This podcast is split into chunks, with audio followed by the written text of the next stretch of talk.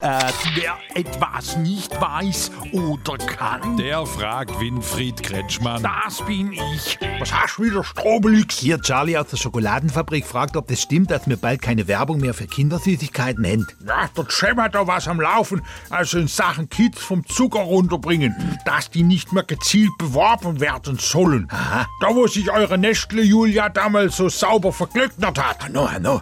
Aber Winfried, glaubst du echt, dass man mit so einem quasi Werbeverbot die Kleine vor gefährlichen Schlägereien beschützen kann? Unbedingt. Die Kinder machen sich eh nicht mehr so viel aus Süßigkeiten. Wer weiß? Ich hab vorhin die 3B in der Raucherecke belauscht. Fragen Sie ruhig. Er antwortet ruhig.